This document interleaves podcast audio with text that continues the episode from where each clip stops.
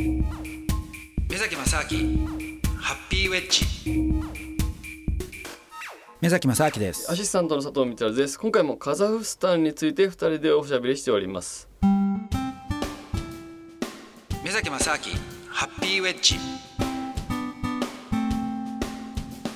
だけども、あのやっぱり子育てとかで大変なとこがあったんで、うん。だからそこでねなかなかあの僕がやっぱりちょっとプッシュしすぎたっていう部分があったと思うんですよ。よはい、だからだろうな、あのまあ、確かにあのプッシュしすぎていつもその単語を踊らない理由をちょっと探してるみたいなね。状態になってて、はい。だからそれがこういう場面に出たのかなっていうのがあったんであもうこれはダメだと思ってじゃあもう分かったもんじゃあ出るのやめようと。おおでもう今日行かないからと行かないしでじゃあもう大会とかも出るのやめようと、うん、で今じゃあもう今後はもうお前と踊らないからと、うん、っていうふうにね、はい。まあそれは僕の最後のプライドだったわけですよ。なるほど。うん、うん、でかといってねじゃあ僕が他のね人と いきなり踊り始めてじゃあちょっと大会出ちゃうよとかねそれを、うん、ね。じゃあ世界大会じゃあこの子と生きようとかなっちゃうとまあ、多分家庭が崩壊するわけじゃないですか。そうですね。はい、だからそれもできないなと思ってまあ、だからそれはちょっと妥協点としてそう週末はあのもう単語を踊るのやめようと。うんで、まあ、家族と過ごして、まあ、代わりに平日にね、まああのうんうん。踊れる時だけ踊って。うんうん。であとはあの、まあ、彼女の方がその自分から、まあ、踊りたいという時までもう、なるほど。あの単語に触れるのやめようと思って、はい、やっぱ気持ちでやややるもんなんですね。そのもう乗らないともうできないっていうことにな,、うん。なる。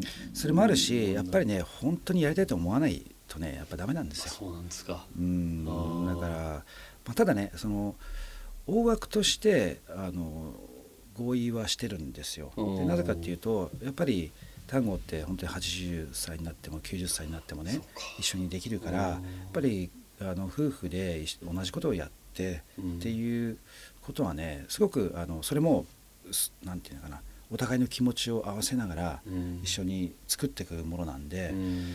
だから非常にねあのそれは夫婦としてはいいことだなっていうのは、まあ合意してるわけですよ。だけどやっぱりね総論賛成格論反対になっちゃって。じゃあそのためにはどうすればいいんだっつったら日々いろんなこと練習しなきゃいけないし、うん。まあなるほどそんな練習してなかったらそんな私は時間ないみたいになっちゃうわけですよ。うんだからそこはね、まあ、もうちょっと余裕が出た時に、まあ、あのやればいいと。でそれまで僕は一人で練習をしてればいいかな。と。なるほど。はい。あそういうことがあった。あちょっとでもねすごく安心しました今のあそうですか？いやもう目崎さんってなんかその完璧人間みたいなイメージが僕の中ですごいあるんですよやっぱ。ですか？なんかそう何でもできるじゃないですかね。全部知ってるしいろいろ。いや全然知らないですよ。自然何も何も知らないし何もできないからやろうとしてるんですよ。いやいやいやいやもうで、ちゃんとしてるしだからそういうなんかちょっとなんかなんなんていうか悩み事もなくなんかスムーズにいやまあこれ勝手なイメージですよ。勝手なイメージなんですけど、はい。はい。なんかその完璧人間な感じイメージがあったんであ目崎さんもそのなんか奥様とそういう話になることがあるんだとかがちょっと逆に安心しました、これ。あそうですか。はい。はい。はい。なんていうか。あ身近により目崎さんを感じることができた、あそれエピはソードです。それは良かったでよすはい。一安心しましたけど、はい。さあ目崎さん海外には最近はどこか行かれたんでしょうか、えっ、とねカザフスタンに行ったんですよ。いやもう人生でカザフスタンに行ったことがある人とはい。会う機会が合うと思ってなかったですよ僕も。そうですか？なんなんなんですか？カザフスタンには何があるんですか？な何のイメージ？はや。カザフスタンっていうワードをその高校の地理の授業以来口に出してなかったかもしれないぐらい僕は。多分高校の地の時にカザフスタンなかった。あなかったいやわかんないかったか。90だって2年ぐらいにできたから。ああじゃあ知らないですね。はい。じゃあ何も知らないかもしれないです、なはい。何があるんですか？カザフスタン。いやあんまりね何もないんですよ。何知らない？お仕事？いや仕事で。いやお仕事で。実はね、はい。あのカザフスタンであの、えー未来のエネルギー博っていうエキスポがあったんですよ。へえでそういうねあのたまたま別の時にあのカザフスタンのあの代表の人がね、えー実は未来のエネルギーのエキスポがあるんだっていうことで話を聞いてああそうなんだと。でうん。カザフスタンで未来のエネルギーかと、うね。でもだってカザフスタンって実はあのーすごくね天然資源がたくさんあるウランとかはい。もう世界に3位ぐらいの埋蔵量があってうん。あと石油なんかも取れますしうん。あと鉱物資源がうん。ねすごい豊富にあるんですよ。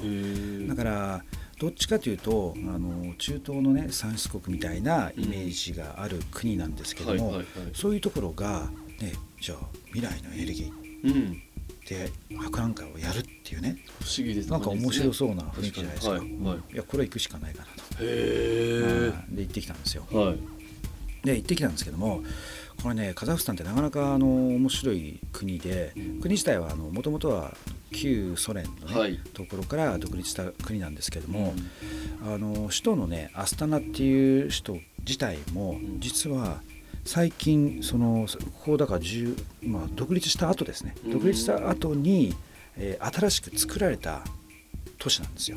あ新しく作はい。作ったんうんですか？まああのもともと小さいなんかあの村みたいな多分あったと思うんですけどもうん。もうほとんどね誰も住んでないようなところにそれもあの全然場所も違う。もっと北の方なんですけども。